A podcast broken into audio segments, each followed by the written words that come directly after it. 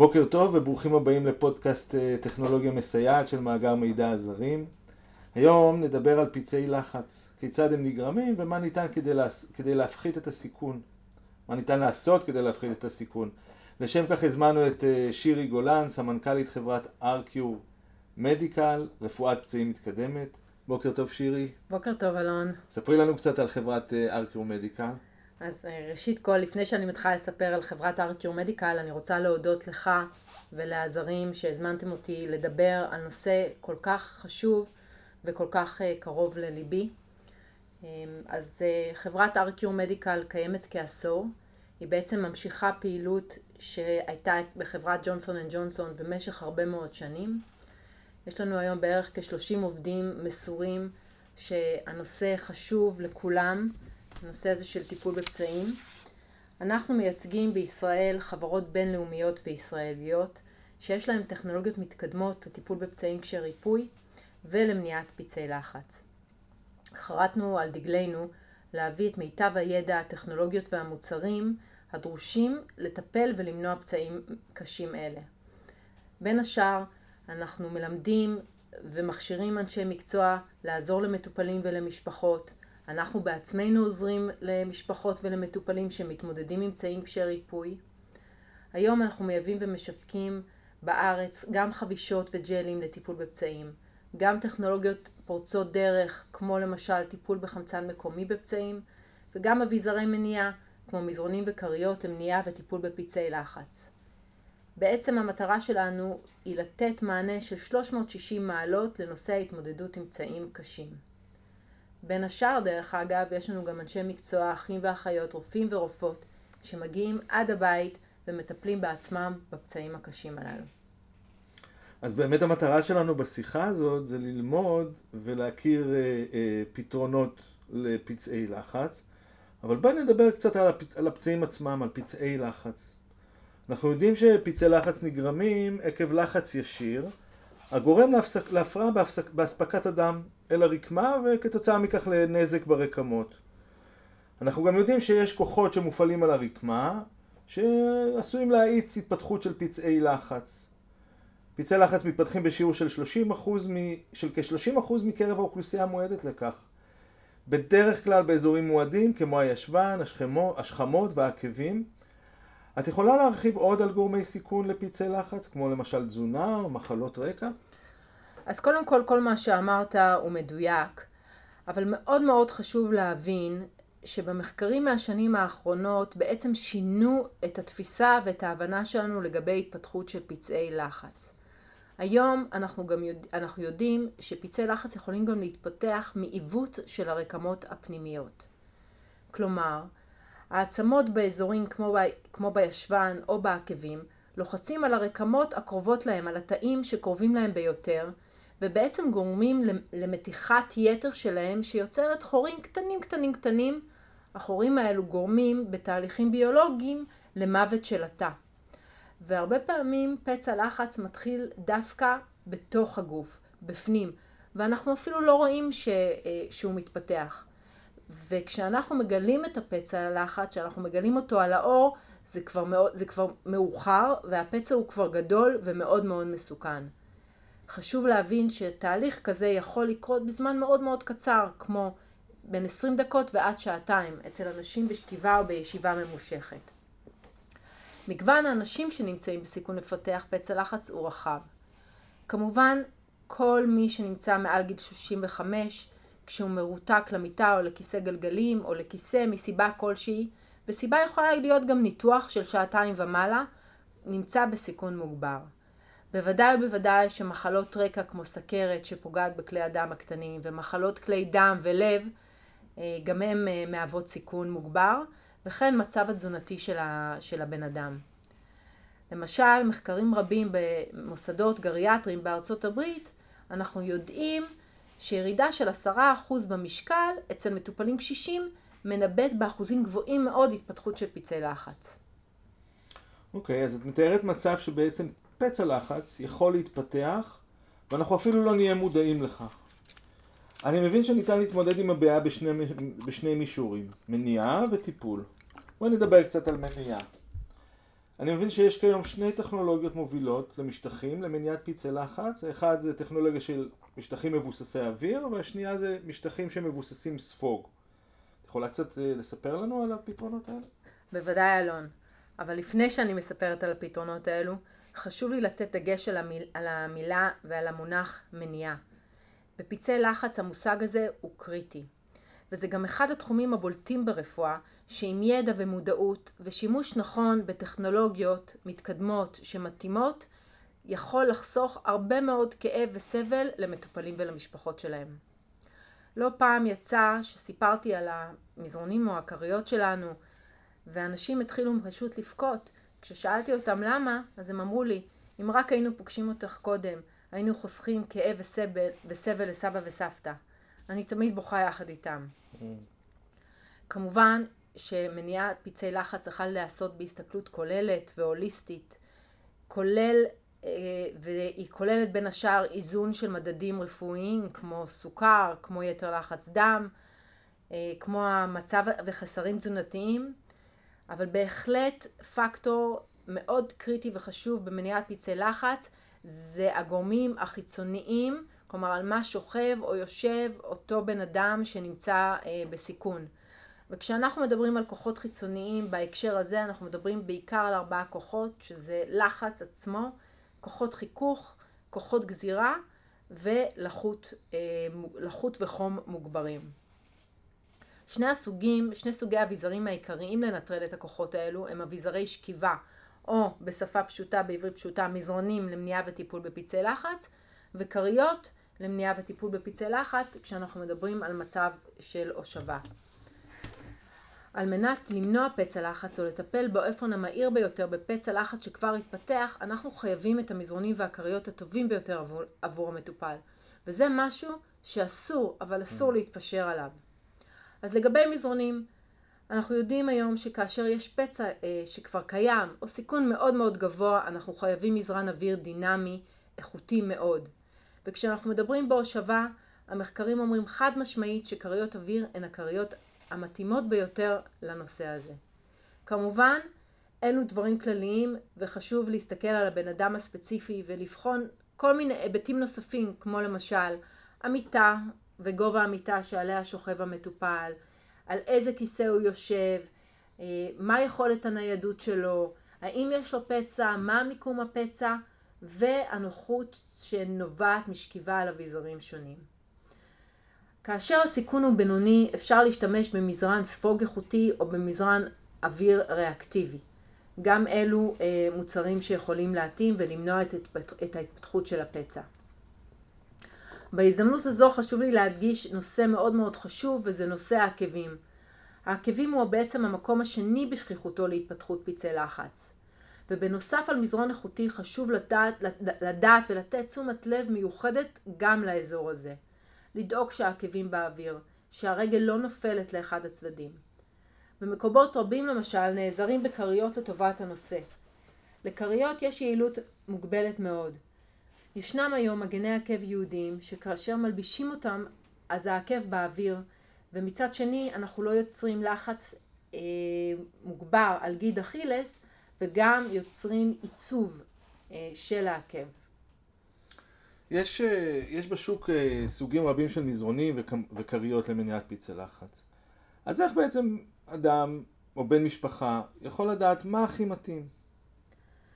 אז אה, זאת שאלה קשה, אה, ובאמת אה, אנחנו הרבה פעמים רואים שאנשים מנסים לחפש ולמצוא דרך האינטרנט או בכל מיני חנויות, אבל חשוב להבין שזה אחד הדברים החשובים ביותר שנבחר עבור האיש, שלרוב הוא מאוד מאוד יקר לנו.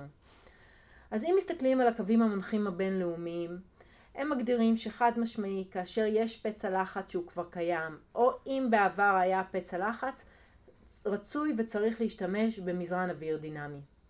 וכשאנחנו בוחרים מזרן אוויר דינמי, הוא חייב להיות מאוד איכותי. ובעל יכולות לנטרל את ארבעת הכוחות החיצוניים שהזכרתי קודם, לחץ, גזירה, חיכוך ולחות, בצורה המיטבית. ולכן יש חשיבות למשל לדברים כמו איכות הכיסוי, האם התאים מעובררים, שהלחץ של התאים לא יעלה על ארבעים מילימטר כספית, ועוד כל מיני פרמטרים. אני מאוד ממליצה להתייעץ עם אנשי מקצוע שמבינים בנושא. במזרונים זה בעיקר אחים ואחיות מבתי חולים, במחלקות שבהם יש מזרונים דינמיים. יש להם הרבה ניסיון, גם פרקטי וגם הרבה ידע בנושא, והם יוכלו לכוון למוצר טוב ואיכותי. תמיד אפשר לשאול גם באיזה בתי חולים נמצא המזרן ובאיזה מחלקות. לדוגמה, מזרני הדואל שאנחנו מביאים ומשווקים בארץ, שמתאימים לפצעים עד דרגה ארבע, נמצאים היום כמעט בכל בתי החולים בישראל. יש לנו גם מזרן שנקרא טרוסורוס חמש מאות ושש שנמצא בבתי חולים, והוא מאפשר נוחות מרבית למטופלים בשל המבנה המיוחד שלו. לגבי קריות, כאן ההתאמה מורכבת יותר, ודורשת גם איש מקצוע כמו פיזיותרפיסט או מרפא בעיסוק שמבינים בנושא.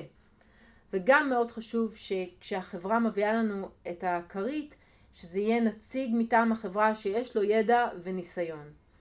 בהושבה אנחנו מסתכלים על כל מיני פרמטרים, כמו למשל איפה יושב המטופל רוב היום. האם הוא יושב על כיסא גלגלים? האם הוא יושב על קורסה? מה הגודל של הקורסה או הכיסא? האם יש פצע? ואיפה הפצע נמצא? המשקל? האם מדובר באדם צעיר שיכול לעשות לעצמו שינוי תנוחה, או באדם מבוגר שנעזר באדם חיצוני?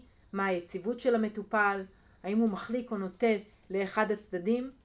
בהתאם לפרמטרים האלו ופרמטרים נוספים, בעצם אנחנו נתאים את הכרית המיטבית למטופל. סתם לדוגמה, כרית אוויר מסוג סטארלוק, כרית שאנחנו מייבאים לארץ, כרית מאוד מאוד ייחודית, מאפשרת לנו לנעול תא אוויר ספציפי באזור הפצע. ואז אנחנו יכולים להושיב בבטחה אנשים עם פצע, כשאנחנו יודעים שבאזור שבו נמצא הפצע אין בכלל שום גורם שמהווה לחץ. מצד שני, הכרית הזאת מאפשרת פיזור לחצים לשאר אזור הישיבה, בלי לייצר לחצים גבוהים מדי. מדהים, כלומר, את אומרת ש- שניתן לשחרר לחץ מאזור מסוים בהתאם למיקום שבו מתפתח פצע הלחץ. בהחלט. רציתי לשאול, את, האם קיים סבסוד או מימון לקריות או למזרונים? אז לשמחתי, לזכאים, משרד הבריאות מסבסד היום באופן משמעותי סוגים שונים של קריות למניעה וטיפול בפצעי לחץ, ויש לו אנשי מקצוע מאוד מאוד איכותיים שיודעים להעריך את, הזכאו, את הזכאות ולהתאים את סוג הכרית בהתאם לצורך ולסיכון. מי שעומד בקריטריונים יכול לקבל גם כרית אוויר כמו הסטארלוק שהזכרתי קודם, או סטנדרט קונטור ועוד סוגים אה, של כריות. אלו באמת כריות מהטובות בעולם למניעה וטיפול בפצעי לחץ. משרד הבריאות גם מסבסד היום מזרונים למניעת פצעי לחץ לזכאים. החברה שלנו למשל זכתה במזרן מסוג ריפוז, שניתן לקבל אותו דרך משרד הבריאות. זהו בעצם מזרן אוויר ריאקטיבי, שמיוצר באנגליה, והוא מצוין למניעת פצעי לחץ. יש לגביו הוכחות מדעיות רבות ומחקרים רפואיים. אנחנו גם יודעים משיחות עם הרבה מאוד מטופלים, וגם עם מחקרים דרך אגב, שהוא גם יכול להקל על כאבים. חשוב לדעת שלמשרד הבריאות יש מוקד מעולה, כוכבית חמש ארבע אפס אפס, ובאמת ניתן להתקשר לשם ולבדוק האם אתם או הקרובים לכם זכאים למוצרים בסבסוד, ומה בעצם התהליך על מנת לממש את הזכאות. כלומר, את אומרת שכל אזרח אה, ישראלי שהוא נמצא בקבוצת אה, סיכון, יכול להיות שהוא זכאי לאיזשהו סבסוד של משרד הבריאות, ובעצם אפשר לפנות למשרד הבריאות ולבדוק את, את הזכאות, וההחלטה לגבי הזכאות נעשית על ידי איש מקצוע, אני, אני, אני מניח. כן, כן. אני באמת גאה בשירות הזה של המדינה שלנו, ואני חושבת שיותר אנשים צריכים לדעת שזה קיים, ו... וזה הדברים הטובים שיש לנו פה במדינה שלנו. תמיד מדברים על הדברים הפחות טובים, ודווקא זה בין הדברים הטובים. אוקיי, שירי, בואי נעבור לנושא אחר. מעבר לסוג המשטח, אנחנו יודעים שלשינוי מנח יש תפקיד מכריע במניעת פצעי לחץ. למעשה קיימים פרוטוקולים שקובעים באיזה תדירות יש לשנות את המנח. שינוי מנח זה בעצם הזזה או, או סיבוב או שחרור לחץ מה, מהאזור המועד לפצע לחץ. תוכלי לספר לנו קצת על טכניקות וטכנולוגיות שמאפשרות שינוי מנח? כן, אז אכן אנחנו יודעים ששינוי תנוחה הם קריטיים למניעת פצעי לחץ, כי הם בעצם משחררים את הלחץ בנקודות זמן מסוימים ומאפשרים לרקמות לחזור למצבם המקורי. דרך אגב, גם כשיש לנו את המזרן הכי טוב בעולם, אסור לנו לוותר על שינויי תנוחה. וגם כשיש לנו בן אדם שיכול לעשות שינויי תנוחה כל עשר דקות, אסור לנו לוותר על המזרון הכי איכותי mm. בעולם. שני הדברים האלו הולכים יד ביד. אז שינויי תנוחה עוזרים לנו להפחית את הלחץ המתמשך מאזור מסוים. אבל מאוד מאוד חשוב לעשות אותם בצורה נכונה. למשל, לא לגרור את המטופל על המיטה או על הכרית, אלא להרים אותו ואז לשנות את התנוחה. ולמה?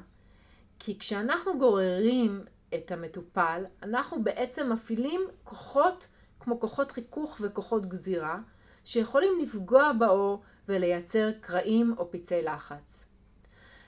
עוד נקודה שחשוב לדבר עליה בהקשר הזה, היא הבטיחות של המטפל. אנחנו יודעים שהמטפלים הרבה פעמים יוצאים עם פגיעות אה, בגב, אה, או עם כאבים בגב, וגם בהקשר הזה אה, חשוב לדעת כמה דברים, וחשוב ללמד את המטפלים איך לעמוד למשל בצורה נכונה, כשהם עושים שינויי תנוחה. כן, יש היום אביזרים שונים שמקלים על הנושא של שינויי התנוחה, ומאפשרים למטפל יחיד לבצע אותם.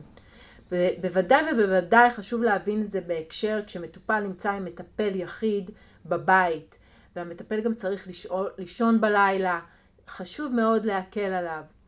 אז הטרגוגלייד למשל, זה משטח לשינוי תנוחה ידני, מכני, שצד אחד שלו מאוד מאוד חלק, וגם יש לו ידיות מאוד מאוד חזקות. אפילו אני מצליחה לעשות איתו שינוי תנוחה לאנשים כבדים וללא עזרה. יש היום גם מכשירים יותר מתקדמים, או אפשר לקרוא להם אפילו במרכאות רובוטים, שעושים שינוי תנוחה באופן אוטומטי. כמו למשל מכשיר הטוטו, שמזיז בזמנים נתונים שנקבעו מראש את המטופל מצד לצד, ועוזר מאוד לבצע שינוי תנוחה תכופים גם בלילה. מדהים. קיימים אמצעים נוספים להגנה על חלקי גוף מעבר לקריד ו- ומזרון? בוודאי. הטכנולוגיה היום באמת מציעה לנו עוד מגוון פתרונות למניעת פיצי לחץ ולש... ולשמירה על אנשים הכי יקרים לנו. כמו למשל מגני העקב שציינתי קודם, אבל יש גם היום למשל חבישות ייעודיות למניעת פיצי לחץ, כמו החבישות של חברת מלניקר השוודית, מפילקס בורדר, מפילקס בורדר סקרום והיל, הן מיועדות לעקב, לישבן וגם לאזורים גרמיים נוספים. גם כאשר יש פצע לחץ קיים ניתן להשתמש בהם. במקרה הזה יש עליהם אפילו אפקט כפול. Mm. הם גם עוזרות לנטרל אה, כוחות חיצוניים כמו לחץ, חיכוך וגזירה, ולנדף את הלחות, וגם עוזרות אה, כחבישה משנית לטפל בפצע עצמו. בריפוי. לגמרי. Mm-hmm. עכשיו, עוד נושא שמאוד חשוב להסביר זה הנושא של החיתולים. כשאדם מבוגר עם חיתול ויש לו הפרשות מרובות או הפרשות, אז כמו אצל תינוקות בעצם אנחנו רואים תופעה שנקראת תפרחת חיתולים, mm-hmm. או אור בעצם אדום ולח. חשוב להדבין שאצל האנשים, אצל האוכלוסייה הזאת, המצב הזה עלול לגרום לקרעים באור, או להתפתחות של פיצי לחץ. זה מצב מאוד מאוד מסוכן. היום משתמשים הרבה פעמים במשחות למיניהן, שיש, שבוודאי שיש להם אפקט, אבל האפקט שלהם הוא קצר, גם בגלל שהן נספגות בחיתול, וגם בגלל שהן נספגות, נספגות באור. אז יש למשל היום מגני סיליקון, ספריים של סיליקון שקוף, כמו הקווילון של חברת טרי-אם, שבעצם אה, נותן הגנה, הוא בעצם יוצר עוד שכבת אור על האור, mm. והוא נותן הגנה מפני הנוזלים האלו, אה, והוא גם מחזיק מעמד תקופה של עד שלושה ימים. לא צריך ל- לשים אותו בכל החלפת חיתול וחיתול. ובו בזמן הוא מאפשר גם לאור לנשום ו- ולרפא. ממש ככה, נכון, mm-hmm. נכון. אוקיי. Okay. שירי, אנחנו ככה לקראת uh, סיום. איזה תפקיד יש לתזונה במניעת uh, פיצי לחץ? תזונה היא קריטית למניעת פיצי לחץ, וגם כחלק מהאסטרטגיית הטיפול שכבר יש לנו פצע לחץ. קלוריות וחלבונים וגלוטמין וויטמינים הם רק חלק מהמרכיבים הדרושים למנוע ולעזור אה, בפיצי לחץ. הם עוזרים לבניית הרקמות, אה, לייצור של קולגן בגוף, קריטיים. כמובן שהעדיפות הראשונה היא לקבל את המרכיבים האלו דרך המזון הרגיל, אבל לא תמיד זה, לא תמיד זה מתאפשר. וכשזה לא מתאפשר, מאוד חשוב לשקול עם דיאטנית ולראות האם נדרש להוסיף תוסף תזונה, איזה תוסף תזונה ובאיזה כמויות.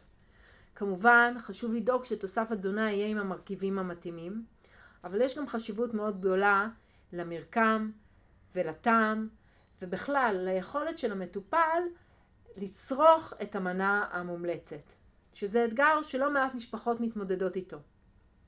למשל, תוסף התזונה ארשי, כשאנחנו, שהוא תוצרת הארץ ואנחנו משווקים, הוא כולל באותו מוצר גם קלוריות וחלבון, גם ארגינין וגלוטמין, והוא מגיע בשלושה טעמים, גלידת וניל, קפוצ'ינו וניטרלי. את הטעם הניטרלי ניתן לערבב בדייסה או בג'לי או בכל מזון אחר שהמטופל כן אוהב לאכול. אנחנו גם יודעים ממטופלים שהתנסו ומטפלים שהם מאוד מאוד אוהבים את הטעמים של הקפוצ'ינו בקפה למשל, או את הגלידת וניל. זה הטעם הפופולרי למען האמת. אוקיי, שירי, המון המון תודה על המידע.